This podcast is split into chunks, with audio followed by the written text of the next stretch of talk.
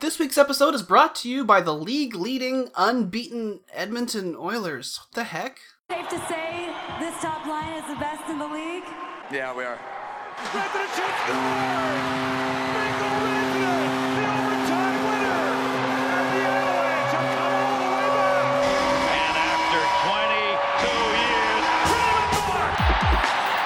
Good morning, good afternoon, or good evening. I'm Steph, and you're locked into Burgundy Radio for October thirteenth, twenty nineteen, maybe fourteen when you listen. I don't know your life.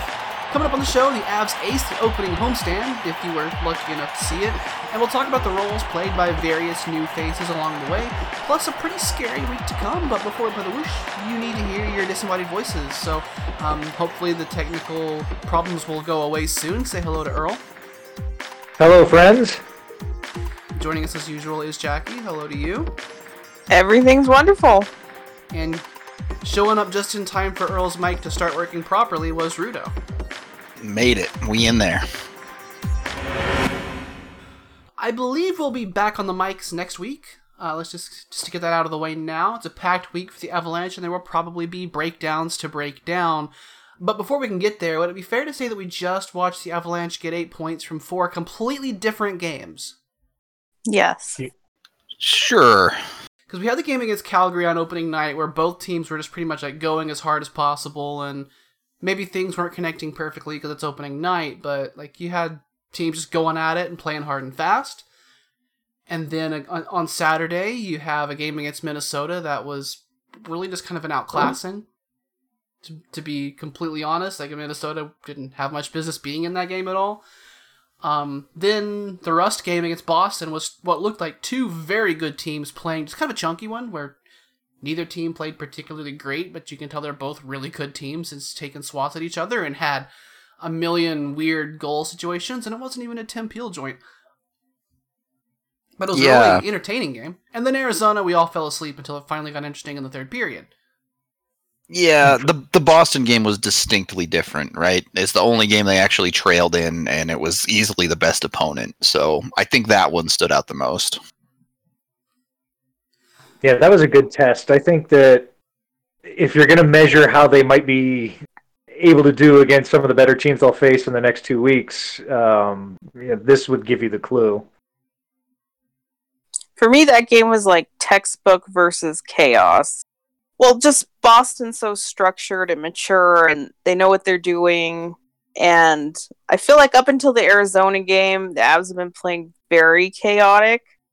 And then I think it really came to a head against the Boston game because it, they it in part part of it was some of the rust for the inexplicable four days off, but just part of it, that's just kind of the way they've been playing this season, is kind of this high-octane, disorganized style, and I don't know if that's due to a lot of the new players or what is really going on. I guess we'll delve into that, but it was kind of like two different, two opposing forces meeting each other in that game. Yeah, I think people sort of sold the Bruins short on how good their top line is compared to our top line. Um, I was looking at sort of the, the matchup between McKinnon versus Marchand, and when they were both on the ice, you know, it was pretty grindy, kind of low event, and they, they pretty much canceled each other out. And when either of those guys were on the ice without the other, you know, assume, assuming that's against the lower lines, they, they both just went nuts. I mean, they were, they were both sort of in the plus twelve, minus two category as far as shot share. Um, well, it was pretty even when they're against each other. So I, I think that was just sort of uh, two really good teams and, and two really good first lines going against each other. And, and it just sort of came out as looking chunky. Yeah, I'm sure this is something we'll get into more in a bit, but it's safe to say the Avs haven't played their best game yet. They've won all of these games, but you haven't gone, wow, no one can beat that team. Def- I mean, if you look not. at the Calgary and the Minnesota games, they both had just tons of penalties for huge stretches. So I'm not sure you could really get a handle on what they look like in regular five v five play. Um, you know, I, I have a feeling that if either of those games had been allowed to proceed without, you know, penalty every two or three minutes, um, I think they would have looked a lot more dominant than they did. I think we know what Bednar wants them to look like, and in his comments that he's he wants a tighter game. He wants it more structured. He wants it more. He he's talked about checking the other day. He didn't think they were checking enough. The neutral zone, he just must want to throw up when he watches the tape of what they've been doing in the neutral zone. Like, that's not even close to what he wants. So I don't think it was just because of lack of flow or anything. I think they really haven't quite settled into what he wants yet. That's kind of part of it. I think some of the crunch and some of the rust looking stuff where you have like passes that are just a little bit off and offsides that are a little bit silly looking. Like, I think some of that is just that they're trying to play the kind of high octane that, that they want to do, but they're just not quite there yet as a unit. Um, whether that's because it's October or because half the forward core is brand new, or, or or what the situation might be, but you you can really tell what they're trying to do is faster than what they're actually able to keep up with right now, because when it does work, oh my god. Yeah, I mean, and, and if you're an opposing coach doing a pre-scout on the Avs, the last thing you want is a high-octane and high-event game, because that's you're, you're going to lose that big time. So I, I would guess that most teams are trying to focus on slowing the game down, which is, you know, I, I have a feeling that's what we're going to see a lot this year. And well, that was definitely Arizona's plan. Right. I think that's why that game looked different, but that's also their style as well. That's kind of how Minnesota they need well. to win, win games, because they don't have that high-end skill. But when you talked about the top line getting shut down by Boston, I agree that's perfectly understandable, because you've got a really good opponent on the other side. But when Arizona's shutting down your top line, that's a little bit of a different story, I think. Definitely. Um, although, I, I, me and Andy kind of agreed on this one l- last night after the game. We, we really feel like Arizona gave Colorado pretty much everything they had. Like, we, we didn't see Phil Kessel blow up for a couple of goals, but other than that, we, we got everything Arizona's got. Like, they, they played their game just about as well as they can. Yeah, I'd agree with that. And Colorado still came out on top without a whole lot of contribution from their from their top players, so that that's right. Very encouraging. That's the biggest part for me, is I think that top line will get better. Right now, I think they're overpassing, and it's this weird confluence of two issues where they're overpassing and trying to make the perfect play, but everyone's a little rusty or it hasn't quite clicked or whatever you want to call it, and so they're overpassing into each other's skates, and these plays that are in their head, I'm sure, look beautiful, just end up being broken and not so great, and they're still able to, and McKinnon has six points, and everyone will agree that, ah, oh, he's been fine. So like, he just best, looked very fine. frustrated, and... And part of it is that the other team is definitely making a point to stop him, but it's more his reaction to it.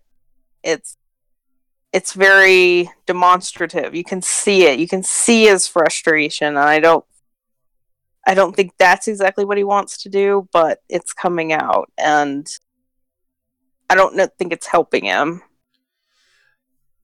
Yeah, what kind of stat line will he have when he actually plays well? Because he's got a goal and five assists, but four of those are on the power play. It, it just seems like things aren't going Nate's way right now, but he still is tied for the team points lead.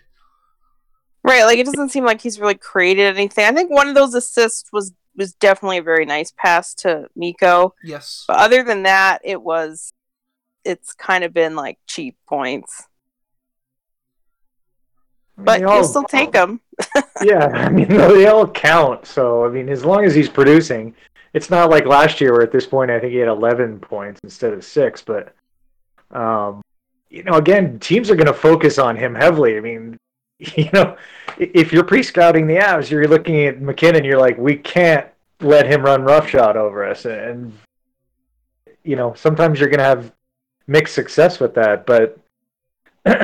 you know, if they're doing their best to control him and he still has six points, then that's not looking too good for the rest of the league. Well, I, I'm a little bit um, more negative than that on what he's done so far, because so much of his performance has been on, like, of his output has been on the power play, and we'll get to that. Um, but I do wonder if some of it has to do with the opponents that we've seen so far. Like, I mean, Minnesota is bad, but they're good at one thing, and that's taking away the neutral zone. Arizona's whole game is structured around taking the neutral zone for themselves. And then you've got Boston, who match up against Pasternak and Marchand and say, well, good luck, Bergeron. Like, I wonder if he hasn't had the room yet. It's all in how the Avs counter it. Well, it's a good point, though, because Calgary, the first game, McKinnon had seven shots on goal against that team. Sure, the puck wasn't going in for him, but he was much more visible, much more present in the offense. And I do think teams are actively trying to shut him down. I think they did that last year and the year before as well. For whatever reason, he isn't quite powering through it yet. I expect him to get there at five on five. We'll see, especially now that, you know, everything swirling around Rantanen has cooled off a little bit. McKinnon's going to go back to being the man on that line. Yeah, I'm certainly not worried. He he's done it long enough that we know what he can do when he turns it on. It's just, it seems like you always have to get through this frustra- part of frustration. It's like he just needs to see the puck go in on a nice play or something for him to just relax. Like the goal he had was was a dirty one that he just kind of swatted in from the from the crease. And hey, those count too, but it's like he needs to see a quote-unquote McKinnon goal go in the net, and then he'll be like, all right, I'm here. It is... I don't want to make too much of this because I don't think it's a big deal, but this is probably the most talent Nathan McKinnon has ever played with in his entire life. And I think we are seeing a little bit maybe where the Avs have legitimate other options now. If Makar takes a shot from the high slot, that's a good shot to take, even if McKinnon wanted that puck. Yeah. And that, and this is part of the reason why I've advocated for Mikko dropping down to another line. um, you know, I, I still think that that might be an option if, you know, if they actually do go cold, not cold like six points in four games cold, but, you know, like three points in four games cold. Um,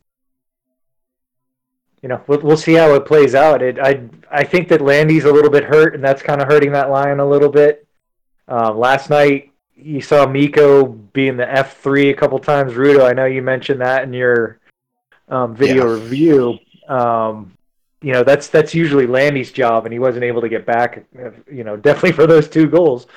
Um, so, you know, that could be hurting them a little bit. So, that you know, there's some other factors in play.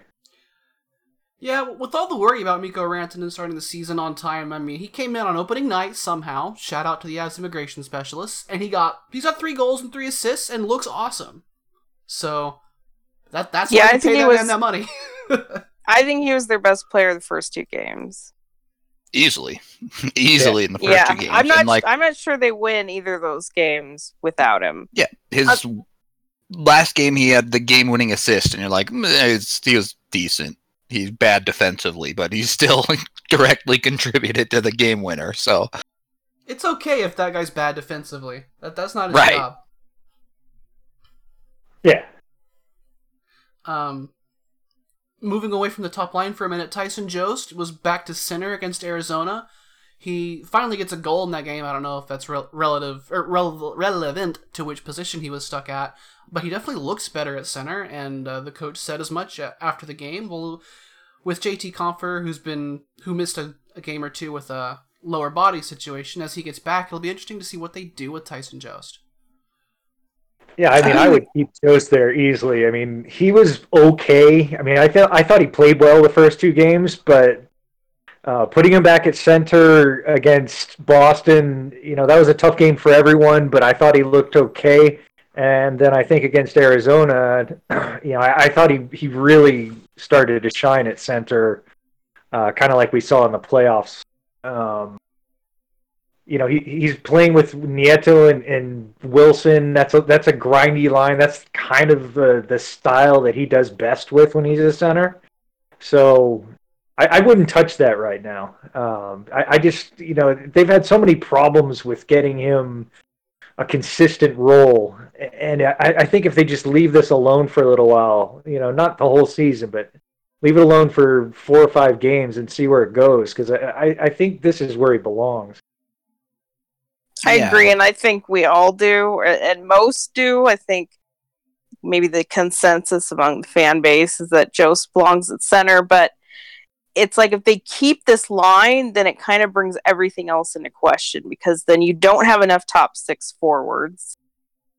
Well, I didn't really think they did anyway, but even less, because then you've got to be... Ha- have to put like Compher up there or someone that you really don't want to. I'm gonna hate and, on my man Donskoi like that, huh? He's not a top six forward. Um, well, we'll and then there. It's also what do you do, it, or if you drop Compher to the the fourth line, it just kind of reshuffles everything in a way that they didn't Compher, want to. Like that if, line. I mean, Compher and Calvert are actually really good together, and I think putting him with Bellemare and Calvert yeah, would, would be, fine. be really good. And it's not like the fourth line plays six minutes. You know, those guys have been playing ten plus. Um, you know, the, the until last night, the the minutes were pretty even. Um, last mean, night was the first first night we really saw like the first line be up in the sixteens, and then you had Nichushkin down at six for minutes. Um, but it's it's been usually pretty even between them, and I, I, I think you could get away with putting Compher in a role like that because he'd be getting special teams time, and I think that line would play enough that you're not sort of wasting him. The root of this problem is that there simply isn't enough room in the lineup for Nichushkin and Colin Wilson. They can't both be in there. Yeah, and Willie's not going anywhere, so bye-bye Nuke. Shouldn't they have thought of this? Yes. Well, I don't know. They, they did. This is what they want. They, they want to have tough decisions. They, they want to have a guy that they'd rather be playing sitting in the press box. Like Kamenev? Like Kamenev! Compher's versatility will pull him through regardless.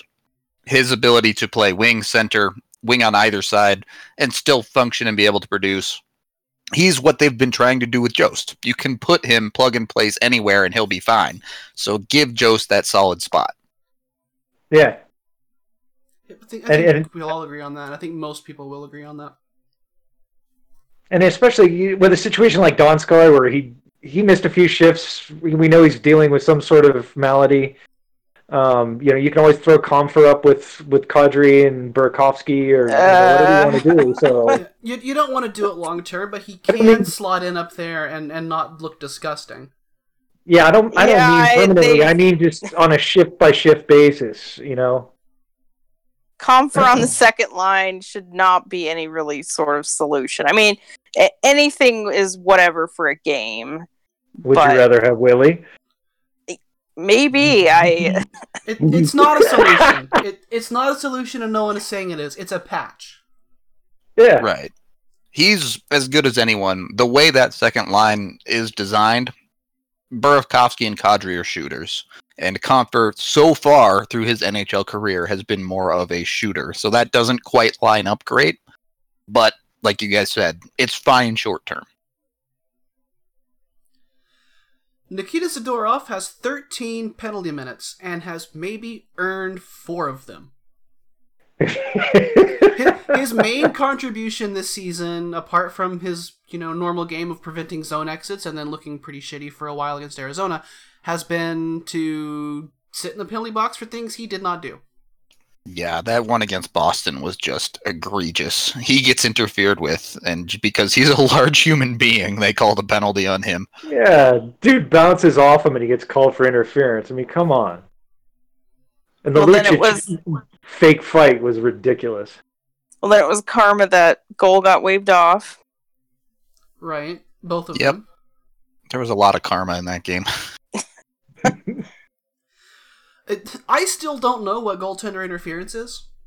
Because was that goaltender interference? Yeah, probably so. Did it prevent Grubauer from making a save? I don't think he gets it.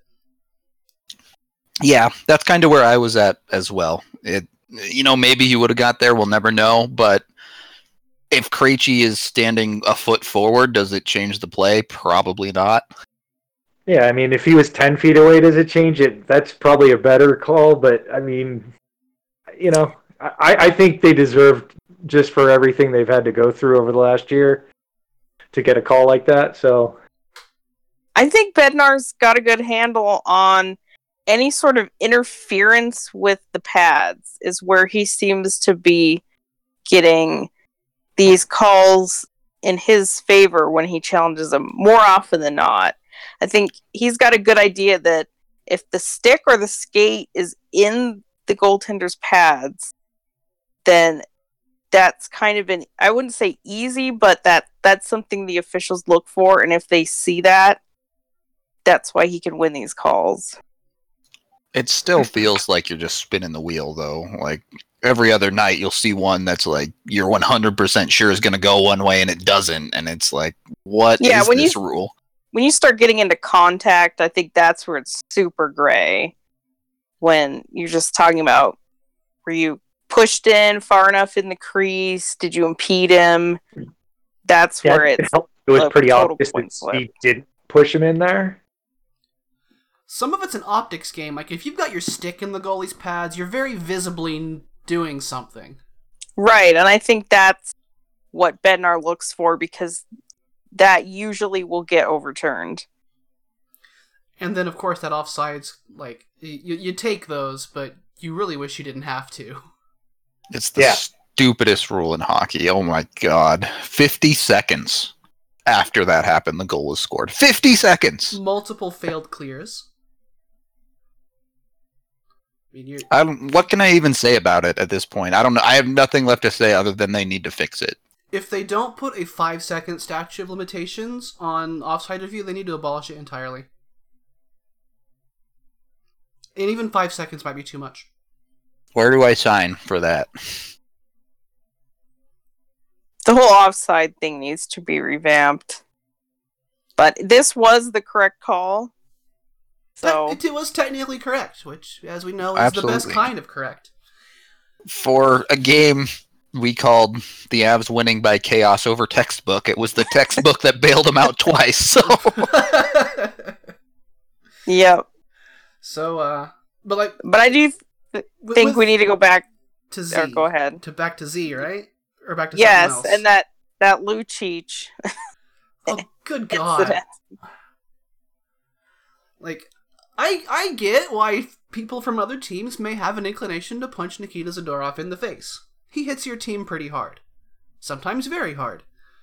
But... That... No.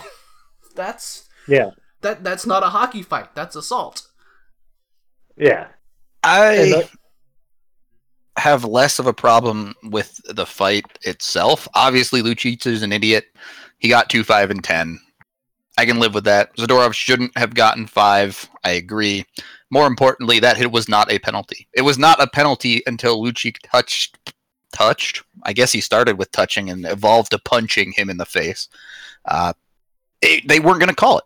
And then after the fight broke out, they're like, well, I guess we'll give Zadorov two for boarding. And it's like, you can't do that. You can't go back and change it. Yeah, the, the ex post facto penalties on, on things that we're fine at the time, and then someone gets upset about it. I mean, that has to be called in the flow of play. Um, you, you just you can't go back and say, "Gee, well, I you know I guess it was pretty bad if they started a fight over it." It's just cowardice. It's it's just not wanting to give the Avalanche the five minute power play that they deserved for getting their guy sucker punched in the face. That that's all it is. It's not wanting to and influence like- the outcome of the game. Can't we can review majors now, right? So, like, why can't we go back and look at that fight and say, oh, Zadorov basically didn't even take his gloves off and just got punched in the face three times? I, I'm not sure if if they wrote that rule to include fighting majors. They may have, they may have not. That'd be stupid. They may have but... never considered that something this idiotic would happen. Yeah, because fights are usually pretty obvious. It's pretty yeah. typical, though. It's just... They say they want to get it out of the game, but it's it really is of no consequence. I mean, Lucic if you want to get it out of the game, just throw them out every time they fight. It's not hard. Yeah. N B A does it. And guess what? They fight twice a year, maybe. Yep. Every thirty years, someone will run up into the stands and punch a fan, but, you know, you live with that. And then, then they changed their name to World Peace, and we're all happy about it, I guess. Um, so, it, it feels like Zadorov has been a little bit up and down, but to me, that's an improvement, because usually his season starts have been eh, not so great. Yeah, he's usually fairly invisible early in the season, and, and you know, I don't think that's the way he needs to play at all. Um, he, if he's going to be effective, he's got to be pretty visible. He's got to be hitting people. He's got to be scaring people away from trying to enter the zone on his side and, and things like that. So, uh, you know, other than last night, I you know, I've really enjoyed his play over the first four games. I agree with that. I think that's pretty good summation of his season thus far. The, in my opinion, the Avs defense has been trending in the wrong direction in general, in their own zone. Not a ton, but they didn't exactly start at their peak either. With that corn... Right, go ahead. It just, that lines up with what Zadorov's season has been so far as well. With the first two games, I thought he was very, very solid. A couple of minor mistakes. You're starting to see those major ones creep in again, especially against Arizona there. Yeah, you live with the Zadorov mistakes as long as he has good good games too, because he can't have as good games unless he takes those risks. So you, you live with those, but they're definitely going to happen. I would this say the D card... Train... Oh, go ahead. go ahead. No, you go ahead. No, you go um, ahead. Oklahoma, before we stop here. Don't worry, I'll get I'll get to my point. This is sort of a transition topic, but um, I, w- I wasn't that crazy about sending Timmins down. I know he had a bad game against Minnesota and looked out of sorts, but I, I just I don't think two games was enough to get a good look at him, and I think he was good enough against Calgary that I, I think if they stuck with that, they'd probably be better off in the long run. Um, well, I was going to say the defense declining might have coincided with Barberio and Graves getting paired together. I know yeah, they haven't given up yeah. a goal together yet, but I just, I think this go, it's all part of the whole story. I, I think, I agree. I, I don't, I think they're actually losing something without Timmins, and especially yeah. replacing him with Barberio. And so that, That could be kind of a reason why the defense hasn't been as good. And th- and part of it is also E J. He's been very inconsistent, I would say. Uh, Eric Johnson was good Being against generous. Arizona. We'll totally give him that. Um, but against Boston, holy crap. He was really bad. yeah. Um, I, I mean, I, I, I don't... I'm not as hypercritical of, of E J as a lot of people have been, but... You know, maybe I just don't notice what he's doing wrong a lot, but um, you know, I, I do think that substituting sort of a uh, just a grindy journeyman for an up and coming young defenseman, um, I, I think they've lost a little bit of the, the breakout and the transition that they've, you know, they they kind of need to play the way they want to. Um, and then they also and then... play Barberio more too. Well, yeah, I I agree with that. And but starting with E J, for a guy who's such a character in the locker room, the dude needs to open his damn mouth on the ice. He's he never does not talk though. at all on the ice, he, and it causes so it. many problems. I it's, know. I I, just, I think at his age, it's never going to happen, unfortunately. But yeah, all right, so. I think that's a lot of it for E J, which is part of why I'm not too worried about it, because as the season goes on and they get into their rhythm of the systems and stuff, you're not going to need to talk as much. On the Timmins... Well, he's been with Sam. I mean, it's like... Mm, it's and then that's new for his him. Big mistakes come when they swap it, though, like when he's PKing with Graves or something like that. Right, or, so or it's almost like... the door off where they got spun around and... Yeah, yeah. Yeah, I was going right. to say, when he and Z were together, that was trouble. It's like Sam is the one that's kind of being his minder in a way. Yeah, Sam Girard's been fantastic, by the way. Yeah, he ha- he he really has. Hey. Yeah. He no argument a, there. He had like a, a bad period or two against Arizona, and that's about all you can say on the downside. Pat myself on the back a little bit here, but my number one defenseman is going to be Sam Girard. Video looks pretty good now. Yeah. It, I think it is something that's gone a bit unnoticed, I think, in general. I I know that Evan has mentioned it about Sam playing all these minutes and that he basically is their number one defenseman, but I think a lot of people still do not see it that way, and maybe they don't realize he's been playing over twenty minutes each of the four games, and well, has gone up, I believe, game after game. I, I think this all ties in together, because Sam isn't playing the stupid twenty-six plus minutes, whatever, that E J used to play. And I think this is part of why they sent Timmins down, is Bednar is really buying in to this system of wanting to play the entire lineup this year. You can certainly make an argument that playing Barbs more is a bad choice, but that's what he's doing. And you can see it through the lineup, even on the forward side. Against Boston, Mikko was the only forward to get over twenty minutes in the game, and the lowest was Nichushkin at eleven and a half. So now more than ever, they're really trying to make it a full team game. And you think that I think makes there'll always Timmins be a... some? Right. They played Timmins less than ten minutes the first night, and I think it was the same thing the second night. And Timmins, on top of that, had a bad game.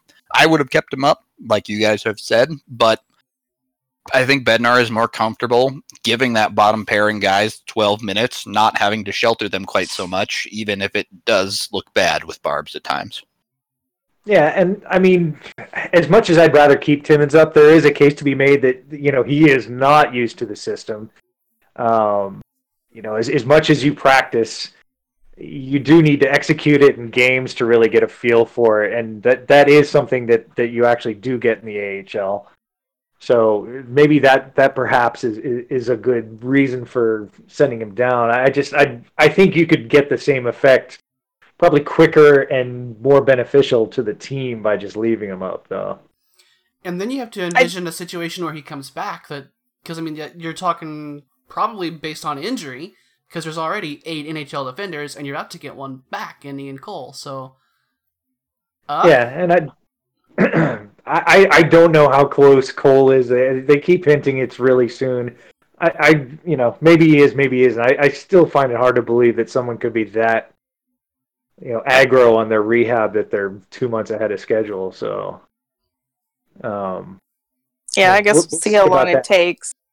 But, but if the, Cole actually is coming back, then yeah, all right, then, then there probably wasn't a spot for Timmins. But I, I think you could have waited until he actually was back. Definitely. You could have played him with Cole, but they don't want to. Okay, it's just disappointing because of all the B S that they said about how he earned a spot and blah yeah. blah blah, and they th- there was no commitment to him. I mean, two games under ten minutes is not a commitment. That's not giving him a try. It's giving him a reward and probably a nice little P R story, but it's not really giving it a try. So, I mean, it's not the end of the world. If if they're not going to forget about anyone, it's Timmins. So they're just, but they're going to have to actively figure out how to get him back and give him some more games, because he absolutely should this year. And so, and a lot of this goes back to our, our gripe about how every game is, you know, a, a, a decider for the division and, and things like that. That every game is so important, you couldn't possibly play someone like an up prospect in it. And you know, that's something that, that Bednar and the staff have to become comfortable with, is just saying, like, you know, we we could win with a guy that we're only playing ten minutes and is learning right now. But they you know, did. That's not going to hurt us. They yeah. beat Minnesota with him in the lineup. Right, it's like they, you know, what you get by putting Mark Barberio in there instead of Timmins is is probably and, extremely negligible, even over long term. And that Barberio Graves pairing will cost them a game. It's going to happen.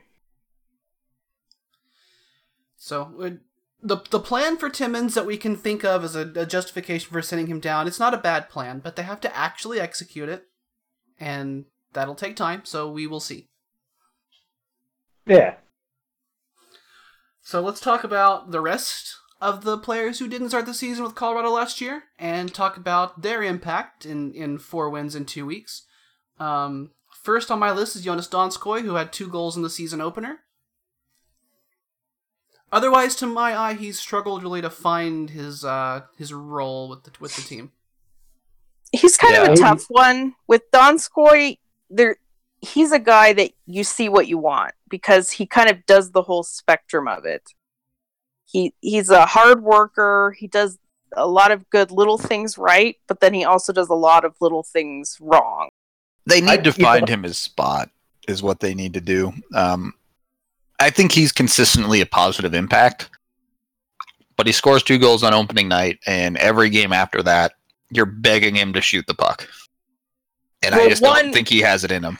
One was on the power play, which everyone thought was Sam's goal that that grazed off of him. And then the second one was an empty net goal. I'm not going to say empty net goals are meaningless, but not like he's shot the puck past a goalie to get those, right. those goals. E- exactly. He's not a shooter. He's never going to be someone who leans on his shooting ability.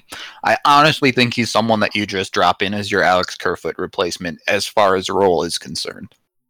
Well, I... He- He's like the complete opposite of Kerfoot.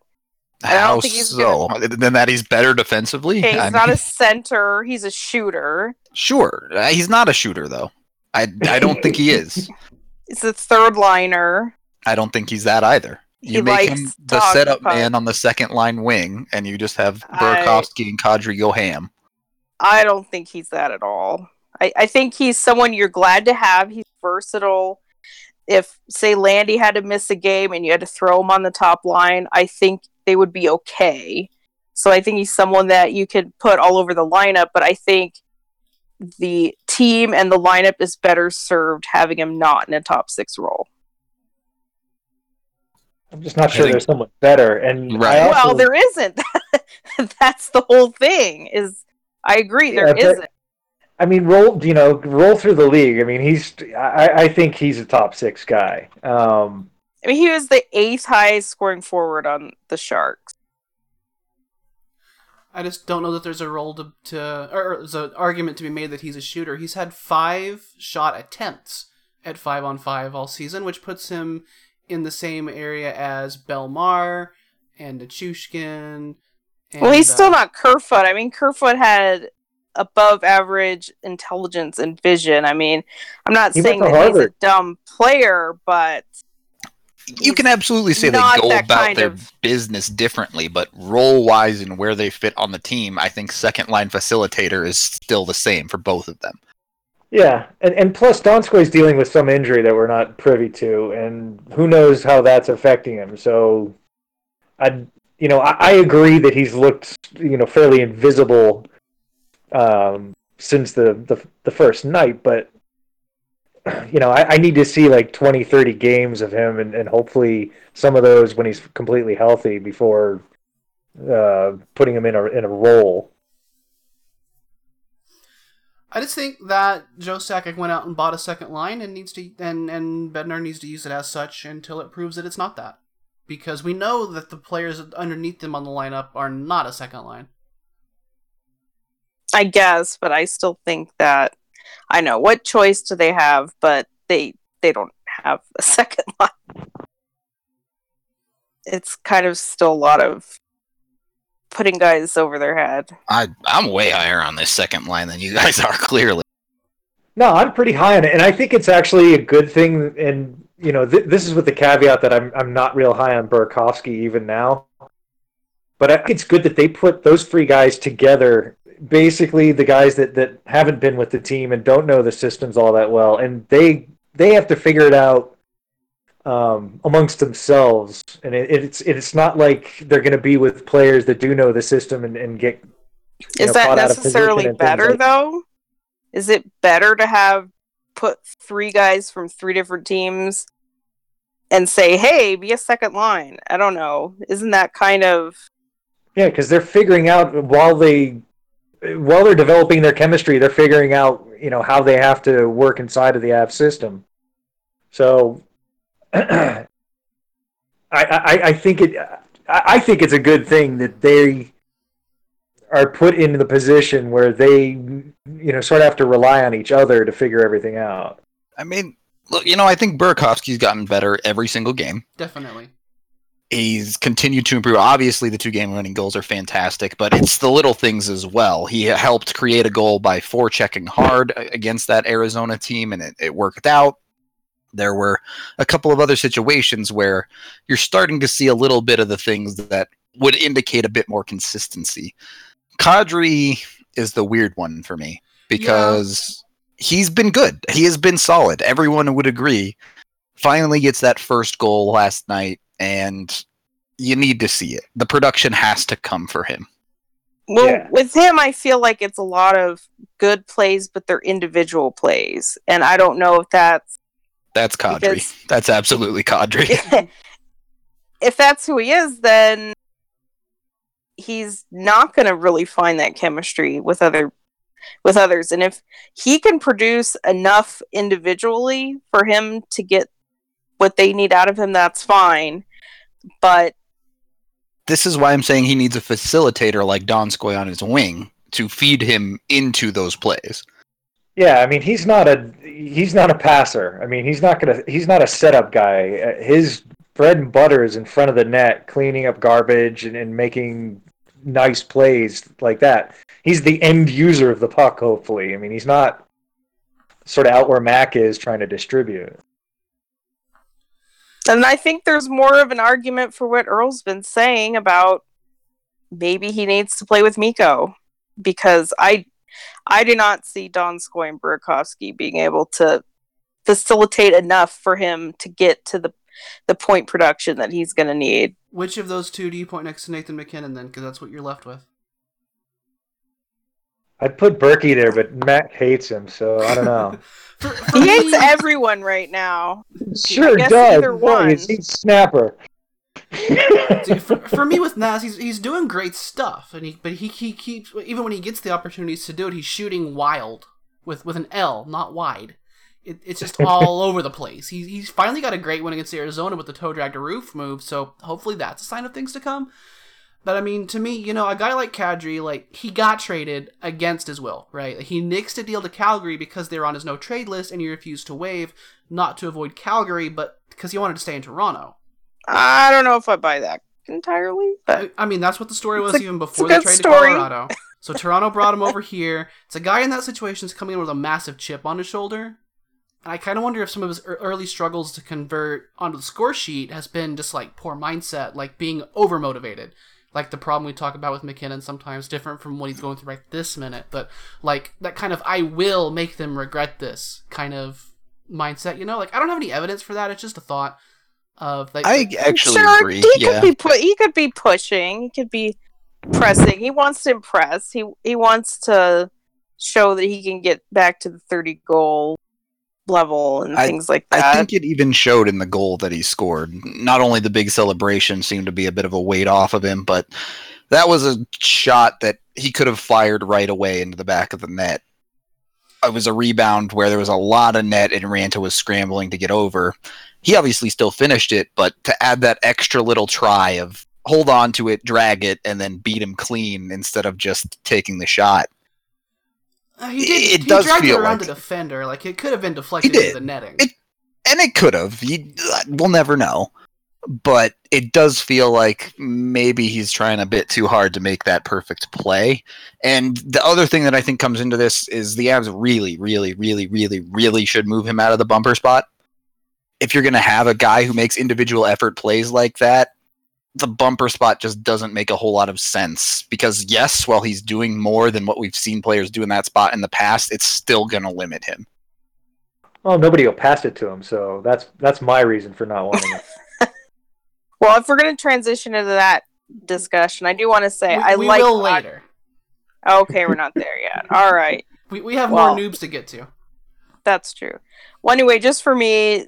I don't want to sound negative on Kadri because I do like him, and I, he's a good player. I think he brings a lot to the table. It's just we haven't seen him totally fit in yet, and that's okay. He's not someone I'm worried about at all, so yeah, he'll be I mean, fine. Four games, it's not a concern. I mean, if it's forty, then okay. Honestly, I'm not worried about any of these guys so far.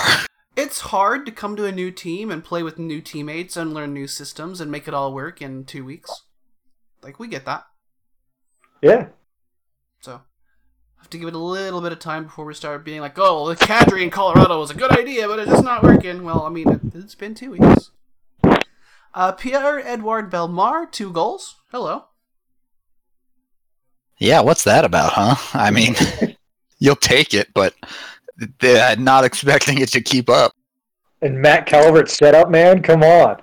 That, that, that Matt Calvert steal and assist was maybe the best play he's made since he blocked a shot off the crotch. Um,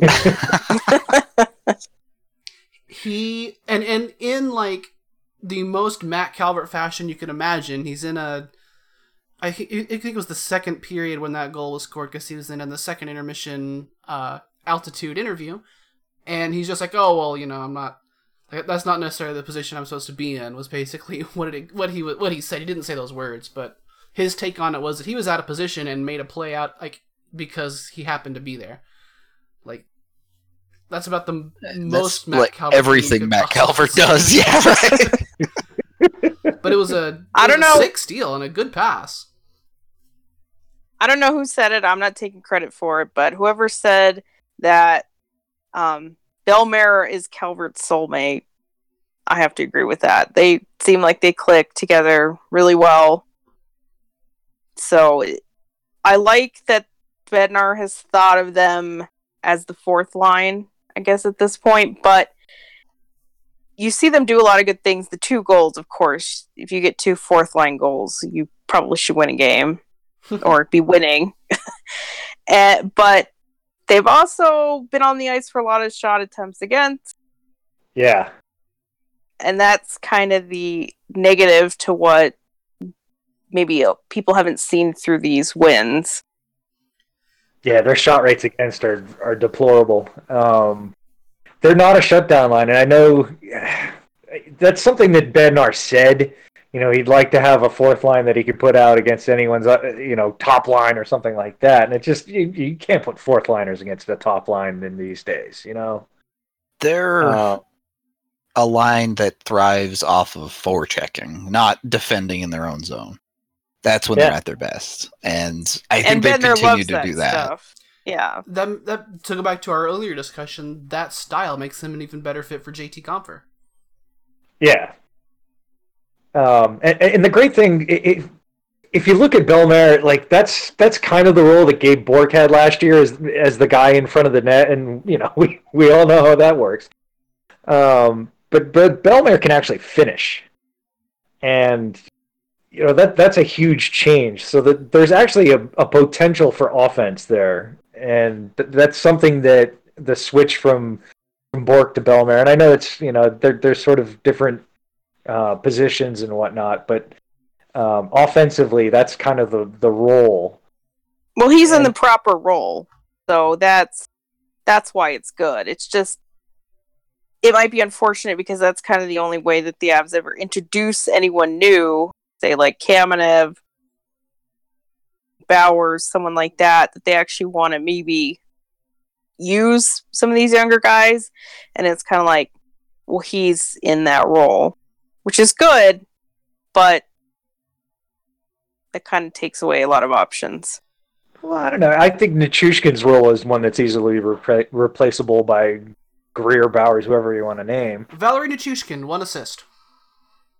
Yeah. You know, I, I liked his first two games. He kind of, you know, he, he looked a little overwhelmed against Boston. Um, sort of the lack of puck skills was, was more evident. And, and Arizona, he... You know, he, he really didn't play that great a game. Um, you know, part of that is what we've seen is, is when someone's about to be chopped out of the lineup, they get no minutes, and that's kind of what happened to him last night. So, you know, may, maybe it's Compher, maybe they put someone uh, higher in the lineup down and, and put Compher up there. But, you know, it does look like he's he's probably exiting the lineup. But I think he's more useful than, than Yak was. Um, you know, even with Yak's good shooting and things like that, uh, you know, this, he's this not going to score that, what Yak did even here. Yeah, but they didn't need Yak to score. They they needed Yak to be a decent fourth liner, and that's what Nichushkin was for at least two games. Yeah, well, I Yak agree was that a role mismatch for sure. I agree. Nichushkin has been useful at least in the way that they're using him. I like that they have kind of envisioned this role for him where he can forecheck and use his size and get to the front of the net. Like, I think he was directly responsible for three goals in the first two games just because of him being parked right in front of the net. So those are the things I like, but could it, it's not something that a bunch of other people couldn't have done if they wanted it. Exactly, and, and that's not, that's nice. So, but like you said, I agree. It, the writing's on the wall that he's going to get scratched now, and then it's like, well, now what? It's been two weeks, and kind of the experiment's ended. So, cool. I guess maybe, maybe not ended. You'll we'll have forward injuries, I'm sure. The experiment never ends with this team, so yeah. Well, until Bednar gets tired of someone, and then that's that. But I haven't hated him. And like no. I've always said, I have a little soft spot for Russian power forward. I'm hoping he gets that goal, but it's just, how do they use him? We're We've also too... kind of see maybe why he hasn't had an, an N H L goal since March twenty sixteen at the same time. Like, he's taken a couple of shots, and it's, and it's just like, oh. That's your shot. Yeah, magnetized to that goalie chest. Yeah, it's like, and not very hard. And then it and then it makes you wonder, how did he ever get drafted that high? But I guess that's that's He's another big. conversation. Yeah, I mean, his his puck skills are not that great, and you know, again, for what they used him for, that's that's fine because his play without the puck is actually way better than I thought it was going to be. Whatever works, and it's it's been working okay, even those last couple of games not so much, but it it, it seems like he's kind of going as the team goes, and so just kind of a role that you didn't really need to add that guy for, but you did, so he's... He is replacement level, is what we're trying to say. Yeah, let's, let, let's move to uh to the defense, since we're going to talk about replacement level. Connor Timmins has been replaced, so I don't have time to talk about him anymore. Um, Cale Makar, five assists. Kid's good. He, all of his assists haven't even been like truly wow plays. All of his wow plays end up at like going wrong because Nieto flubs it or something. But I, what, what more can you say? That's the most assists of any rookie this season, tied for the most points of any rookie so far this season.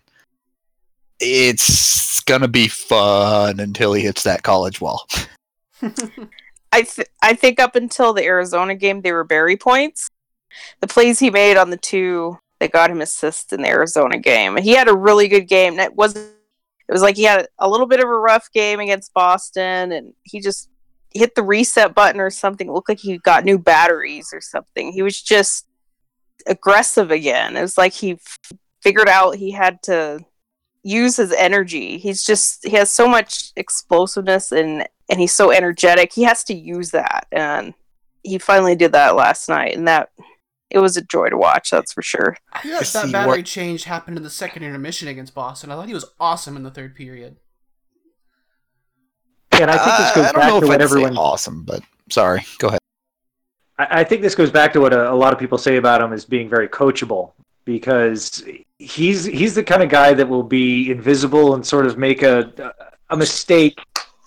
and then get coaching on it, and he'll come back, and he will get it right pretty much the first time.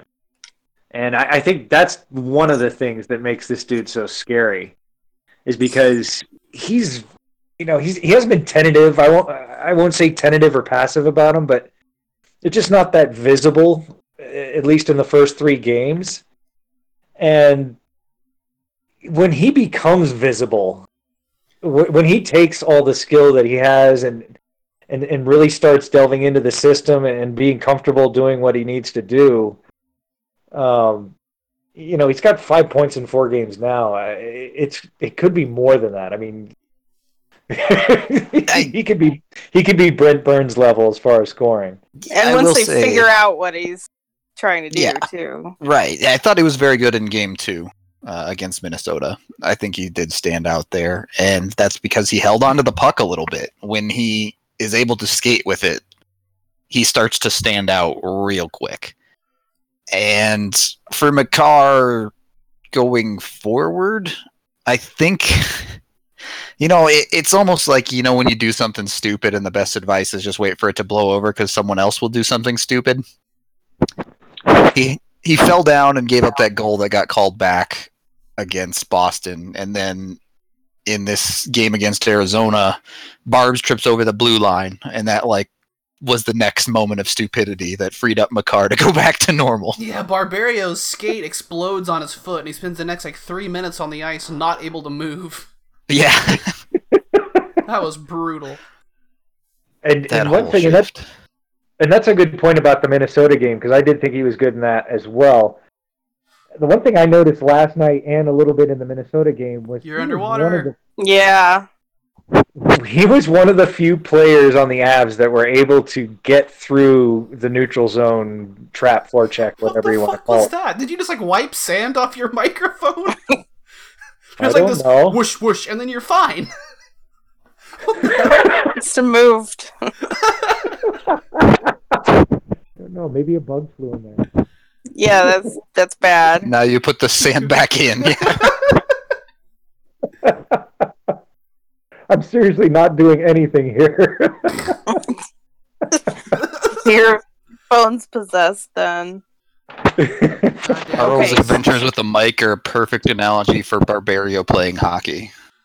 Sometimes it's perfect, fair. And then for no reason, sometimes it's terrible. I just think it's been fun to see Cale Makar, like, steadily improve from game one to game four, and it's just it's funny to me that we spend all summer going, well, you, we without Tyson Barrie, that's a lot of offense to replace, and Cale Makar is not going to do it all on his own, and then he immediately starts the season getting Barrie points. Like, that's that's hilarious to me, and that and I was going to make the exact same point if you like if T V didn't jump in front of me and, and do it herself, which is that the first couple of games you think, yeah, he was okay. Maybe. Like, I didn't, he didn't really do a whole lot. I mean, you look at the score sheet and you go, oh, he's got assists. Like, it just happens. And yeah. If that's where we're going to go with this, then by all means, please continue. And the I think it wasn't until the Arizona game he didn't have any shots on goal, which that's not Makar. He's a shooter. He was a shooter all throughout his N C double A I mean, career. So he hit two posts against Minnesota. That's about as close as you yeah. can get. But just saying in general, he needs to shoot to be effective. I also, I haven't looked this up, so it's just my recollection, but I don't think he's been with Sam that much to start. No, I would agree with that. They had uh, one shift in the third period against Arizona where, where I joked that, that Bednar had just had enough of that fucking game because he put on McKinnon, Landeskog, Rantanen, and Girard Makar for an offensive zone shift. Like, go... Stop these icings that Arizona are doing and score a goal immediately. Yeah, so I think maybe when... You'd like to see that pairing a little bit more. I'm not saying that how they've done the pairings up to this point has been bad, except for, you know, Graves and Barb or whatever. But as far as having their usage of Makar, I think has been good. But I think that's when you really see the fireworks is when they start putting Girard and Makar together a little bit more. Yeah, um, yeah but- Makar has played eight minutes with Sam Girard at even strength. For that, that's his second highest um, pairing. His his first highest is with Zadorov playing forty-one. Yeah.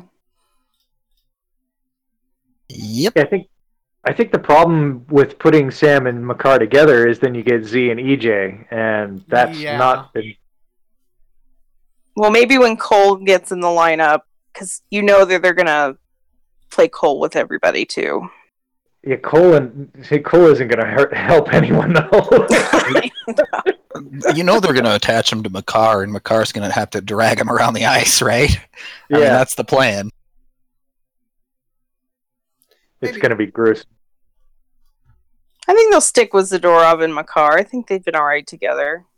Yeah, I mean, I think Z's track record with Barrie helps a lot there. It's just he's used to having a partner, you know, that, that's got a, a really good mentality as far as moving the puck, and it works. So... So yeah, it'll be interesting to see what happens with Makar in uh, in games that are against, you know, teams that are quicker and, and able to kind of keep up with the Avs' pace of play, because as we've seen so far, three out of the four teams have just not had it. Um, I don't really want to count Ryan Graves as a new player because we got so much out of him last season, so let's turn to the farthest of the back end. Pavel Francouz won his N H L starting debut, thirty-four saves on thirty-six shots. Maybe you want the Grabner goal back positionally, but what a shot. And the second goal is just kind of a peewee defensive breakdown. So, through one game, Pavel Francouz looks like an N H L backup. Yep. Yeah. He was I fantastic. Made... Yeah, I thought so too. Um, I, I made this comment in my article today that he gave up one goal in each of his games last year and lost them both. He gave up two and one, so lesson learned. he, he came in... like. I don't remember both of his games. I only remember the Arizona game where he came in in the third when it was like four to one or four to nothing. It was the exact same situation in the other one too against the Sharks. Was that what yep. it was? I don't remember that one. I only remember that he came in and he was like basically shut the door except for one awkward floaty puck. And that yeah. was all it took because he had no it... margin for error whatsoever. It was the exact same situation in the other one, too. Uh, a floated puck with a full screen that ends up behind him, and he gets the L because the Avs almost came back. um, but yeah, he was very, very solid. Uh, I think it was kind of funny that he got the very Avs welcome. Oh, it's your first start. Here's a penalty forty seconds into the game. Get ready, buddy. He said it did help. See some action uh, after the penalty's killed. Then you're you're happy you made a few saves early. But I was happy with him too. I like Frank, so uh, I was happy he got that win and everything. Just gives everyone confidence to put him in the lineup because I was a little worried that Bednar was gonna try to milk Grubauer through a few of these back to backs. So anything that stops him from doing that is a good thing.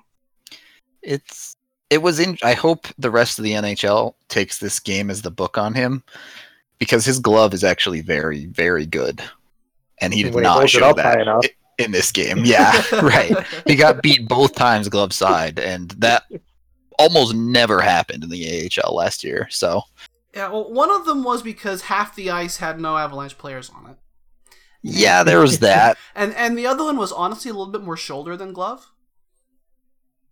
Yeah, the, it was on the higher side for sure. It's a really, it's a kind of a handcuffy spot to try to catch something, especially with a mask kind of in the way. So I mean, I he he tried to make a shoulder save and he didn't get there. He's not very tall. No, and he catches funny. No, goofy. Yeah, he's goofy.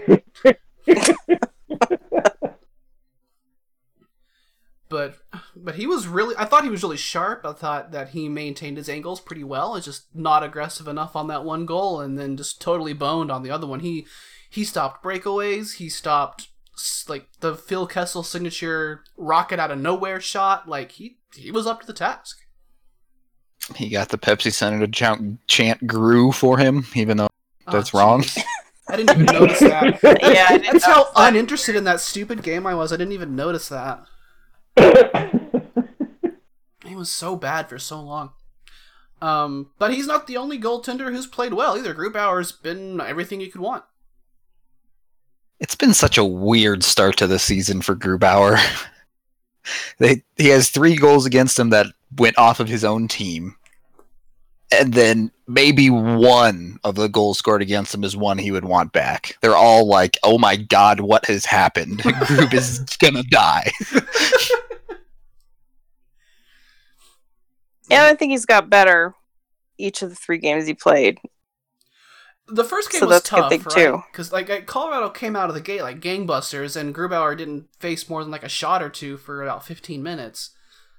I mean, it, that's it's tough to to stay in those games. The muscles yeah. start feeling weird.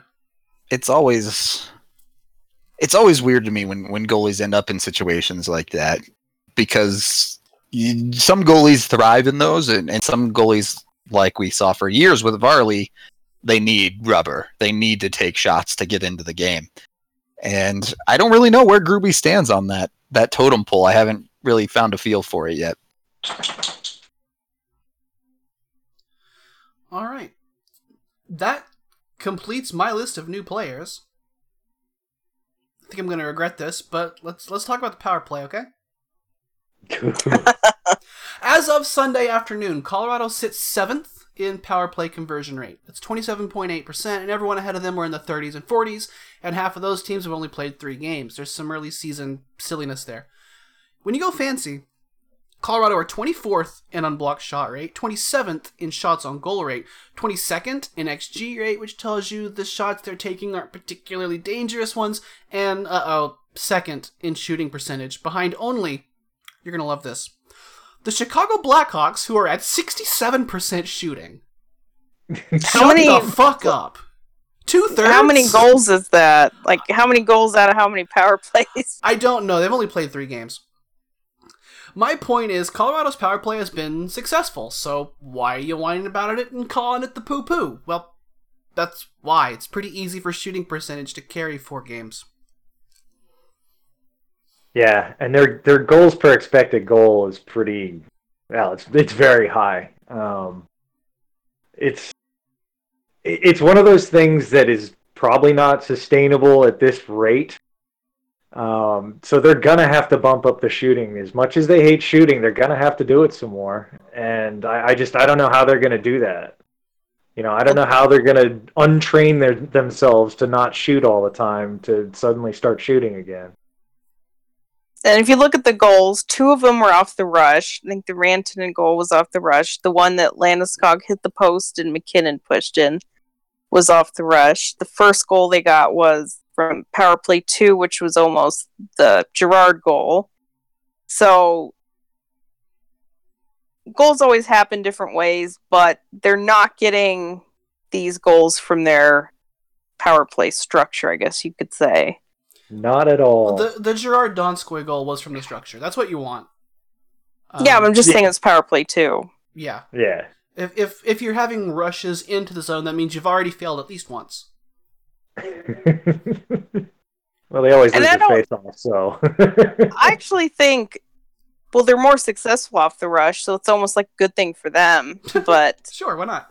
So yeah, quit quit putting Kadri on just to take the power play face off, let McKinnon lose it, it's fine. And it, it's just going to come back to the same thing. It's like, will their talent convert enough for people to say, hey, it worked? The power play, you know, we complain about it all the time, and then it's like, ha-ha, there's a goal. The, Here's... the point, I think, well, the point we're always trying to say is it could be so much better. Yeah. Could it be better? Absolutely. With the first unit, I'm not going to complain, particularly after the Coyotes game, because if Kadri is going to score rebound goals like that, that's enough to get that power play some consistency. Makar did a good job finding ways. He seems to be learning how to get that point shot through a little bit better. Kadri, look, I don't think he's going to toe drag it around a defender every time, but if he can just get to pucks in those areas, that's something that the Avs power play has always, always, always lacked. But power can play. They, with with the, the system and the setup they have? I think they can, the first unit. The second unit, I think, is quickly going to become an absolute disaster because they are doing the thing where everyone goes to their spot and just says, cool, I'm here now. This is where I live. I mean, I, I agree, Rudo, with the, you know, the, the skills that they have and the experience that they have doing these highly skilled plays uh, makes anything possible. It, again, for me, it's it's the rate deal. Are they going to generate chances enough? I mean, I think they're averaging one shot per minute, something like that. Well, so here's the thing with those rates is they'll have power plays where they suck and don't get a single shot on net, and then they'll throw one out where they get four. And you need is to that do better, that. Better though? you need to do it a bit more consistently. I'm with you, but it's going to get the job done enough with the first unit, I think. I would still love for them to move away from the diamond dot. I still think they could much more benefit from setting up McKinnon, Rantanen, and Kadri, even Landeskog, to shoot from the circles more. But I think they have enough skill to make the first unit work now. With Kadri in the middle, Kadri seems to understand, hey, I need to not just stand in the slot. Sometimes I need to slide out and be ready for a rebound. Yeah, because no one's going to pass through them. It's it's tough to expect rebounds in the center if you're if you're in bottom third in shot rate. Like, you're not going to get rebounds if you don't take shots. Yeah, and that, that's the thing. The, the consistency is always going to be a problem when you never shoot, because you're always banking on one really good play to get the goal. And I just, you know, I like a little bit more volume. I, I'm not, you know, I, I don't want to see like a, a hurricane style where you're just shooting all the time. But I just I, I need to see better plays more often, and it, it's it's not a huge change. It's not something that they have to really, you know, double their rate or something like that. But it just it, it needs to be more than it is now. And it's so obviously scouted. You you can see the other team knows where the pass is going to. It's just there's well, with it's the so talent slow that a child could follow it, you know. That was hilarious against Arizona, where Soderbergh was just skating to where the puck was going to be because he's like, "Oh, I know where this is going." You could see the whole time that that Soderbergh, when his unit was out, he would just hang out in the mid slot and just watch with the stick down, and then as soon as the Rainbow or Rainbow Road, hello Mario Kart, as soon as the Royal Road pass comes out, boop, it's out. Yeah, and I think he also must have been like, all right, dude, you stand here because they're going to pass it back at this exact point at their blue line. Eight seconds after entering the zone, they'll try to work it down low just to work it right back to the top. And all yeah. that's very predictable. It's going to need some adjusting through the season, no doubt. But I'll complain about the power play when it's time to complain about the power play, even if they're riding good numbers. If it, if it hadn't been so bad in the playoffs and probably cost them the, the series versus the Sharks, I, I, I'd agree. It's just it's something I wanted to see improvement over the summer, and it, it's it's just not there yet. So I'm I'm just I, I can't endorse this yet. I will say they do the drop pass correctly now, and I love it. Unless Carl's on the that, other team, yeah. Love is pretty strong. Love is a pretty strong word. Hey, look, all I would ask them to do with the drop pass was to put a second forward back there with McKinnon, and they did. They moved Landeskog back there, and that ended up resulting in a McKinnon goal. Landeskog got the puck, and had McKinnon as the other option back with him. Landy takes himself all the way in and hits the post, and then McKinnon cleans it up. So all this is to say mostly that, yes, the power play is working well now, but we can we can see that it's going to have its dry... Like, if you do it this way, you're going to have the same dry spells you had last season. And though when you compound that with other, with other problems, that's how you have the death march of winter that Colorado had last year. And yeah, you don't want to go nine games without a power play goal again. No. Well, yeah, I mean, let's, let's look at the big picture here. They're four and oh. There's nothing to complain about, right? I mean... Everything's great. Everyone's happy. Everyone's having a great time watching the team. If you can, haha. And, you know, it's just rainbows and lollipops. But you truly would love to have seen it. Yeah. Yeah, it's too bad. I can complain about the reffing, but that would be a whole nother rabbit hole. So that's evergreen and not worth our time unless it costs you a playoff series. Uh, yep. So, I mean, that that's just my point here with the, with the power play is that, yeah, it's it's been producing now, but we can see that it's not going to keep doing this. Right, we can see that it's going to cost them a game. And, and I personally would be happier with a team that has less power play conversion and a better process, even if that hasn't, you know, even if that's cost them a game at this point that they haven't scored, because we know that it's going to cost them a lot of games later when the dry spells come. I guess what yeah. I would like to see is just more creativity. Just, you know, ch- change the personnel. Maybe put Sam and Makar on unit one sometimes. I'm not saying all the time, but do things differently. It's just way too regimented. It's way too st- stuck in its ways, and it's move Kadri out of the bumper. He's creative. Yeah, just just think. Sorry. Of, think of other ideas. It's just, you can't just roll out the same power play year after year and pretty much I mean, have the same unit, the same people. Like, okay, the second unit changes personnel. Like, who cares, right? It's either Wilson or Jost or Compher or Nichushkin. Like, who? Ca- nobody cares. Like, do something with the talent you have on. There's no excuse for them to have like a minor league power play, which is still horrific at the A H L level, by the yeah, way. Yeah, that's, if you're looking at the system, uh, working it down to less skilled talent, it's not pretty. Don't look at that. Yeah. Do the Eagles that's have the a disappointing part at? For me. They did they help get one. One. They got one, all right. Um, so let's do Stars and Scratches. It's been a while since we've done a show after actual hockey games, so you may have forgotten this part, uh, where we bring up three stars for the week, and then also scratch three players. Not always players, and sometimes it's just random crap. Especially after a four-win week, it may be tough to come up with three scratch players. So who are our stars of the week? And I'm going to take a weird one, so someone else take the ones that make sense. I'll take the obvious Mikko to get us started then. then. And we've already talked Big about loose. it. I would have Mikko and, surprise, surprise, Burakovsky share that one. What? Explain. Because Mik- I'd say Mikko was pretty much what got them the wins in the first two games. Not that he was bad in the other two, but if we had done this show after last week, after the two games, he would have been our first star. And then this week, if we're just looking at just these last two games, Burakovsky deserves a star for the game-winning goal in each game. So I think when we're talking about the two weeks overall, that they should share a star.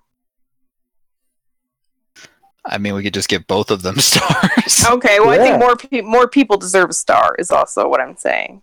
Well, I'm going to take your other pick and say Sam Girard. Because well, yes. I think he deserves one. He's been fabu. I hope this is who Sam Girard is, like, and only getting better from here, obviously, but I hope this is who he is and can be this consistently. Like, he, he we we, we kind of touched on it earlier that other people don't necessarily see the, the the number one defender role out of Sam Girard, but that's just because he doesn't play a flashy game. You don't notice him. Like, you see him spin with the puck every once in a while, but he's not got the booming slap shot. He doesn't lay the body. He's not an obvious player, but he is an efficient one. I think yeah, he's just breaking up plays left and right. I think that is who he is because I think the confidence that they have in him, and he feels it because he's playing so damn much, but also I think the contract was huge for him just to feel that appreciated, that wanted, that big of a part of the team where maybe if he didn't have it, he would think like there's Makar and there's Byram coming, like where do I really fit in? But it's like they told him you are such an important part of this team, and I think this is kind of the manifestation of that. All right, I can get behind Sam Girard for sure. Um, mine is Jared Bednar. I think okay. he's done a very good job in, in spreading out those minutes and not driving our first line into the ground, which is something that they're going to need on game eighty-two. These types of things are going to matter. Beyond that, obviously working with Heimlich in getting those calls against Boston helped win the game. I think he's done a better job at everything that doesn't involve Ray Bennett. Uh, I, I can get behind it, but I definitely want to see some of these these guys through tough times to really show that they've Of course. grown. It's, it's still four games. We can right. only go off of what we can go off of. But yeah. I think but sure, the Abs on the whole have taken a lot of the steps that they need to take. Outside of that game one against Calgary, I haven't felt like the Turtles have been truly terrible. They've had struggles hanging on to the lead, but they haven't completely collapsed, and third periods have felt even enough. It was funny against Boston. I felt like they could, that the way the team was playing, they couldn't even turtle if they wanted to. They didn't have time. But yeah, I agree with I, that turtle Bednar point. Deserves some credit. I think, you know, we coaching gets a lot of criticism and blame, and probably a lot of times warranted, but I think he does deserve a lot of credit for where the team is at at this point. So it's a good time to give him some. Yeah, when things go wrong, we blame the coaches. When they go right, we credit the players. So yeah, exactly. But the the third period point, I think, is an important one, where you, you don't see the Avs go, all right, we've got the lead. No one skates past the red line anymore. And I know that he doesn't want them to play that way. Like, every coach wants them to be a little bit more conservative, but I know he stresses that he doesn't want the ten-minute power play or penalty kill. And they've they've been successfully forechecking. They've had, you know, sh- pretty even shots late in games. That's what you like to see, and hopefully it'll just continue getting better moving forward as the team discovers this is what it's like to play with a lead. And because and I mean, I want them to have a lot of them. You can't help but wonder if McKinnon sitting at eighteen minutes with three minutes left in the game instead of twenty-two. He's a little fresher. Yeah, that, and that might help down the road. So, Scratcherinos. I was thinking about this. Or, yeah, I, I can't. Back. Back. Yeah. Yeah, it's hard to scratch a guy that had six and four yeah, games, but that's wrong. It's just the, the the petulant attitude on a couple of plays last night kind of bothered me, and you know, I I know he just goes through these phases, and it's just something he it's part of his personality, but it's just not a good look um, when he's giving up on plays that are still going on and stuff like that.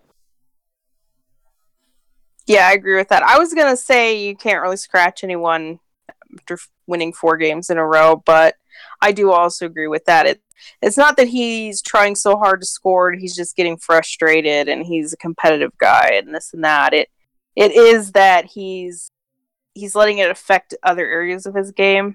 And I think I think that one, the really bad goal against against Arizona, he was in the neutral zone. He was really slow in getting back into the play. And that, that's yep. the kind of stuff that you don't want to see.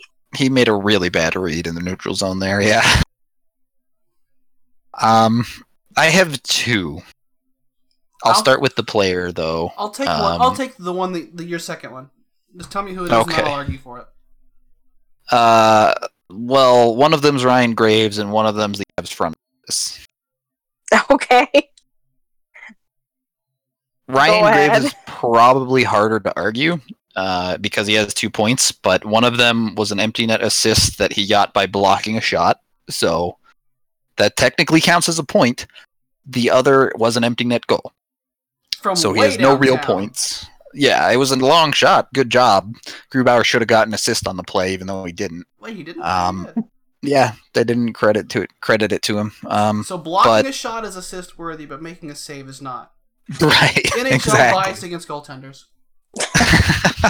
um, but, and it's hard to do this today, because the Coyotes game was far and away his best game of the year so far. He looked much, much better. But through the first three, he seemed lost a lot of the time. He really struggled with his defensive positioning and that communication issue. I went back to E J. Graves kind of had a lot of the same problems. Putting in Barberio hasn't helped him at all. It's just lumping on somehow even more defensive responsibility for him. And as much as everyone loves to call him a defensive defenseman, he's really not that much of a defensive defenseman. So it's just an awkward situation, and if the Avs want to keep playing him, I'm fine with it, but I don't think it's been the strong two weeks that everyone has made it out to be. So yeah, I think that's Patrick fair. Nemeth, you're saying. Still. He's not Patrick Nemeth, right? Still won the trade, I would though. more give my scratch to the Graves-Barberio pairing, but I yeah. Think, I think that's extremely fair.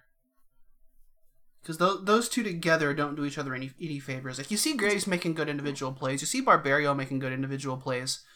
But, but together, there's just too much. But yeah. Barberio is too chaotic for Graves. He makes Graves chaotic. And then when Graves starts to lose the handle, then it's it's just bad. Barberio can be chaotic good at times. It just Graves just yes. needs, Graves needs to be stable, and without stability, we struggle. Right, he needs and... to be law evil. What? I think that's Kadri. Yes, but... maybe Zadorov. Hmm. Yeah. yeah. Um, and then yeah, obviously this ties into the front office with. I'm fine with Timmins playing in the A H L. I think he'll get the development he needs, but what are we doing having him here for two games? Just start him in the A H L if if that was your plan. Or just give him the four homestand games. Or, right, or, know, or give him a real look. Or give him yeah. a month. Don't do the half-and-half hem-and-haw bullshit that they always do, and it results in nothing. Yeah. There's that angle so against the front office. I, I said I was going to argue this, so I will jump off of that. Um, it was pretty clear from the way that they operated in the preseason that they wanted to give Shane Bowers more of a chance than he's getting. So shout out to the front office for signing Nichushkin and uh, being afraid to waive Kamenev around the time of year that everyone waives someone they're afraid to waive. And yep. they don't get claimed. Um, and then when you do send down Connor Timmins, you have an opportunity to bring up your other best defender in the preseason, and you don't do that. You bring up... Well... So Rosen was probably hurt. We now know. Yeah. Um. But... I don't know. I don't think you can make up an injury. Like he got hurt in the in the game he played. I, I think he was nagging, and it, it just let loose after the Regardless, first. period. Regardless, it was going to be a warm body situation anyway, so they should have called him to just sit in the press box. They should have well, called what is the point of having more comfortable putting in an N H L game? Yeah, right. They're clearly what? not comfortable putting Connaughton in, so... So what'd you trade Yeah, him? so w- what's the point of bringing him up then? Which is very against what the Avs do, because it's costing them more money to do that. Eh. I don't know. If you're going to have a warm body, I'm fine with Connaughton over Anton Lindholm, for ex- example. I mean... I mean, if Lindholm's know? even consideration Ew. for a call-up this year... then we got he problems. Shouldn't... He shouldn't be in consideration to play, but as a warm body, who cares? And then the final nail in the front office coffin this week is in the gear requisition office. Whoever bought that pair of skates for Mark Barberio? yeah, so what, all right, what actually happened there? I wasn't aware of this until after the game. Did I guess when he tripped. It, it, it was when he like tripped. The way he was moving looked like the blade broke, but you could see, you could see that there was like something... Like, it was like he was always standing on a black something, which... So, I, like, the huh. skate guard strap or something? Something. That's what I think it was. With the, and you saw him try to, like, bend down and try to adjust it whenever he had time, which is in the N H L defensive zone, so you'd never have that opportunity. Um, but, yeah, it was like his skate guard just kind of snapped on him, and then he was stuck standing on the strap for two minutes as the puck went around him, and he just kind of set up shop in front of Grubauer and, and, and did it... Or was which game was this? Arizona. He, he, he set up shop instead of Francouz, and, and he did his best. The, he never really had that many opportunities to do much because he was stuck in place. But so, so is it the, the the whole blade and holder, or just the blade? I could never get a, a good like. I tried to get a still during the game, yeah, but I could never get it to stop on a frame that wasn't extremely like Bigfoot blurry. So. I don't know if if he lost the blade or if the guard broke or, or what. Yeah, because that was weird. I, just, I couldn't figure out what was wrong with him at the time. Because, I mean, you know, just from, you know, my T V's across the room, I can't really see, the, you know, that much detail on it. So. yeah. I'm sitting about two foot from a twenty-four inch computer monitor. So I'm just like watching H D in my face. So there's, there's clearly something wrong, like, underneath this skate that won't get out from under it. It's like me when I'm trying to decide if that counts as a bad post or not, and I'm like two inches from my screen.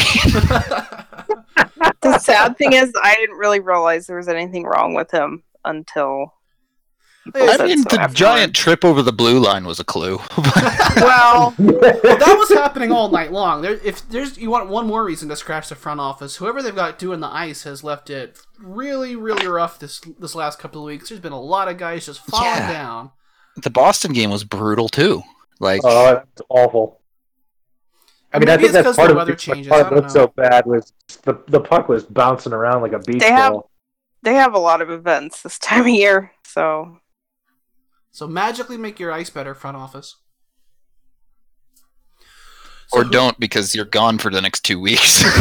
you you got two weeks to figure it out before you've got to play, what is it, Anaheim? Yep. So who have we got coming up next week that's so terrifying a road trip? Glad I asked. All games here are on altitude if you can get it, unless I say otherwise. On Monday, the Avs play a holiday afternoon game in D C against the Washington Capitals. That's three Mountaineer start time. Washington have one regulation loss in six games. Then on Wednesday, it's an N B C Sports night, and it's in Pittsburgh, so get ready to hear about Crosby and McKinnon until your ears explode. five o'clock Mountain, that one. Ooh. Pittsburgh three two oh. Then it's to Weird Country for a back-to-back Friday at five against the Florida Panthers and Saturday at five against the Tampa Bay Lightning. Both teams are off to a disappointing start. Florida one two two, Tampa two two one, with a total beatdown of the Maple Leafs under their belt, but not a lot else. Will be in your ears again before they go to three one one Lewis, or Saint Louis. So I'll just ask outright, is this road trip as scary as we thought it looked on paper two weeks ago? No, and I never thought it were, it was that scary, just because it's it's early season and any team can be anything at this time of year. Um. But it's, you know, I, I I think any of these teams is beatable. It's it's it's going to be how quickly they can gel, how quickly they can have the why not us moment at their restaurant of choice in D C. Uh, which which I guess they flew out last night or this morning. Yeah, this morning. And uh, I agree. It seems the early road trip is usually a good thing for them. They usually tend to do well. It's usually the homestand in, like, December where they just crap out. Well, Washington have been rolling, but Pittsburgh are kind of on the struggle bus a little bit. They kind of seem to be in the middle of, like, a destruction of their team kind of moment in history. And Evgeny Malkin is out long-term. Um, Florida is Florida, and they've added a bunch of big additions that aren't apparently translating to wins. And Tampa are up and down, and they've got, you know, sometimes issues on defense, so... Like, I mean, yeah, it's just weird. I mean, if you're if you, the Avs were two and two or even one and three right now, you're looking at this road trip as a you have to play five hundred or better. Yeah. And now that they're four and zero, it's like yeah, you know, as long as we get two wins or two wins worth of points, you'll be okay. And yeah, you, you always hope they go, go. That's doable. That that's even expectation. Right. Yeah. Exactly. Yeah, you hope that. You always hope they do five hundred over a stretch, I guess you could say. I think but actually the pressure the hard- is kind of off now. Yeah, right. They have a cushion, so it's not like if you have a bad road trip, it's bad news. I actually think the the back half of this, the part into next week, the Saint Louis Vegas part is probably the toughest. Hmm. So I think they'll do okay. In the East Coast. The Pittsburgh one's weird because, like you said, they have the injuries, but there's still enough talent there they can win whenever, so... Sort of. um, I, like, tomorrow's game, or could be today, if you're listening in the morning, um, you know, it, it's a three o'clock Mountain start, weird time... First road game. It's going to be Burakovsky's first game against his old team. You know, there's there's some good storylines. There, there could be some good weirdness. Are we really going to let Edmonton be the last undefeated team, though? we need to yes, win. Yes, because doesn't that sound like it's it's so strange you can't believe it, but it's true. Isn't that so N H L? and and like yeah, Edmonton to still comfortably miss the playoffs. That would be sad.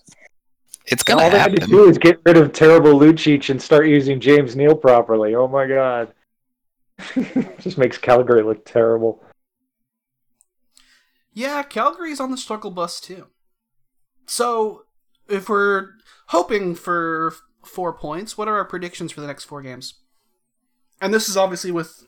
We're, we're leaving out the Saint Louis game on uh, on next Monday, and then three days off before traveling to Vegas for the end of the road trip. Um, but there'll be time at home in the middle there for sure. But we'll we'll have a show next week is my hope. Um, if that changes, I'll I'll say so on at Burgundy Radio on Twitter, and also in the Burgundy Review Discord. Um, but predictions for the next four games? I'm going with six points. Um, I I think I think they'll either lose the Washington game or one of the back-to-back, but I, I don't think they'll lose both. I'll go five hundred. I, they'll beat Florida. They're usually good in Florida. I don't think they've ever been good in Tampa. I think they're going to lose that one. And then the Washington-Pittsburgh game, I think they could beat both of them, but I, I think they'll have enough mojo to beat Washington, and then they'll drop one to Pittsburgh. It'll be close, I mean, but... I mean, what if Brookie has a hat trick tomorrow? Oh, then we're singing in the streets, aren't we? I've, I've already made really two Super hard. Saiyan clips of him. He'll have to go Ultra Instinct at that point, I think. I don't know. Maybe we hope I mean, he I... doesn't, so he's not Colborn. No, but I, I just against his former team, I mean, I, I, I think that would be really cool. If he gets oh, out of that game Lord. by not getting Tom Wilson, I'm calling it a win. I thought Tom was his buddy. He's not going to hit him. Aren't they best buds? That I means he'll hit him extra. Better. Yeah. I mean, until Tom doesn't see the numbers until it's too late, because he's looking at the back of your fucking helmet. I was looking for sixty-five, not ninety-five, man. Sorry. um... Yeah, I think five points. I think this Washington game is going to be tough. Uh, I expect a win in Pittsburgh. I expect a win in Florida. Tampa's a wild card right now. Like T V said, we never seem to play them very well. But I think the Avs are in a better spot right now. Tampa seems to definitely agree with the idea that maybe we don't start hot so we can play our best at the end of the season this year. It's true. Better strategy. So, I think the Avs make it to the Saint Louis game um, still with a zero in the middle of their record. I Ooh. think it's overtime losses in Washington and Tampa. How about I that? I like it. Still get you your six points, though, doesn't it? It sure does. Speaking of overtime, we never really went through the fact that they actually won an overtime game. And they looked good doing it.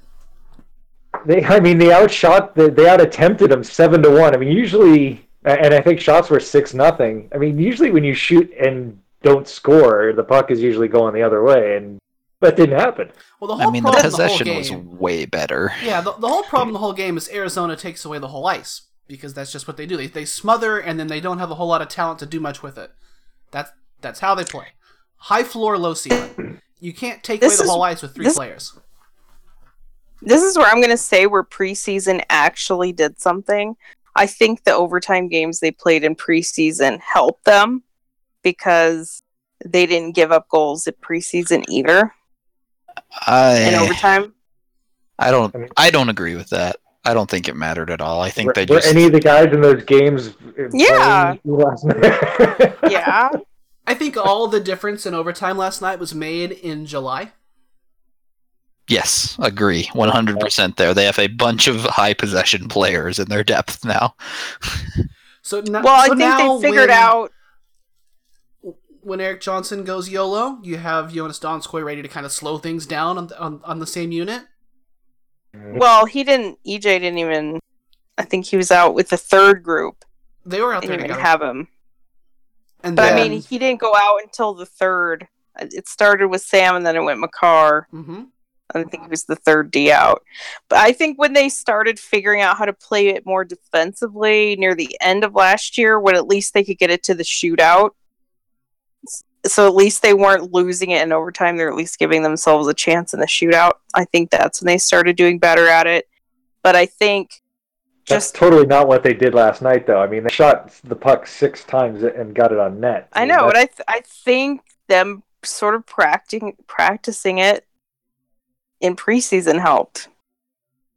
Yeah, I mean, the, the key was puck recapture. Like, they shot it, and then someone else was like, oh, I, I should be right here, and then the puck will come to me, and then we don't lose it and have a two-on-one going the other way, and that worked. Yeah, and Bednar said not having the terrible changes helped, too. Mm-hmm. Yeah. Funny how that happens. And then just... bloody change when you have the puck. And this, I, I, I love him, and the team misses him, but in overtime, Tyson Barrie was a liability all last season. Yeah. Yes.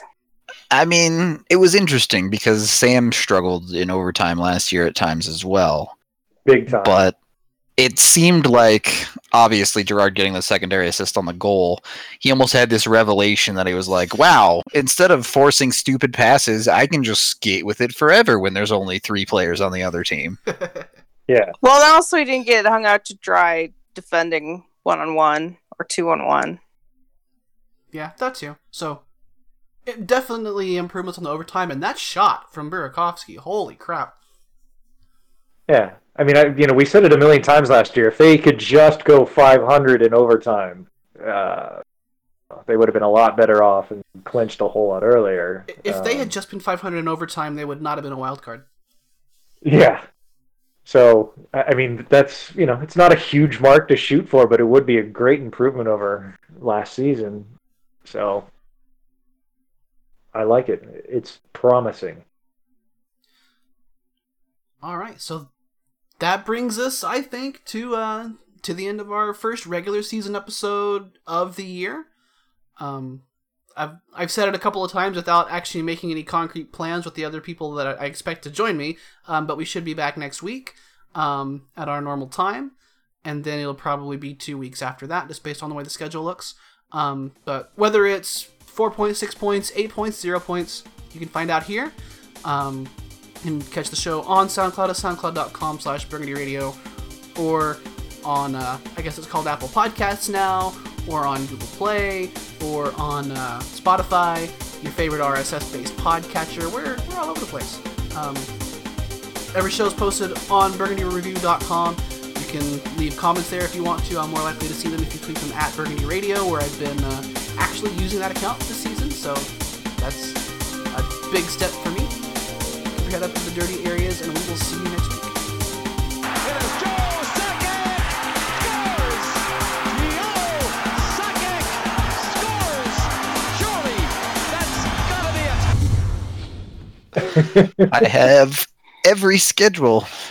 Avs, Eagles, and every prospect on my home screen.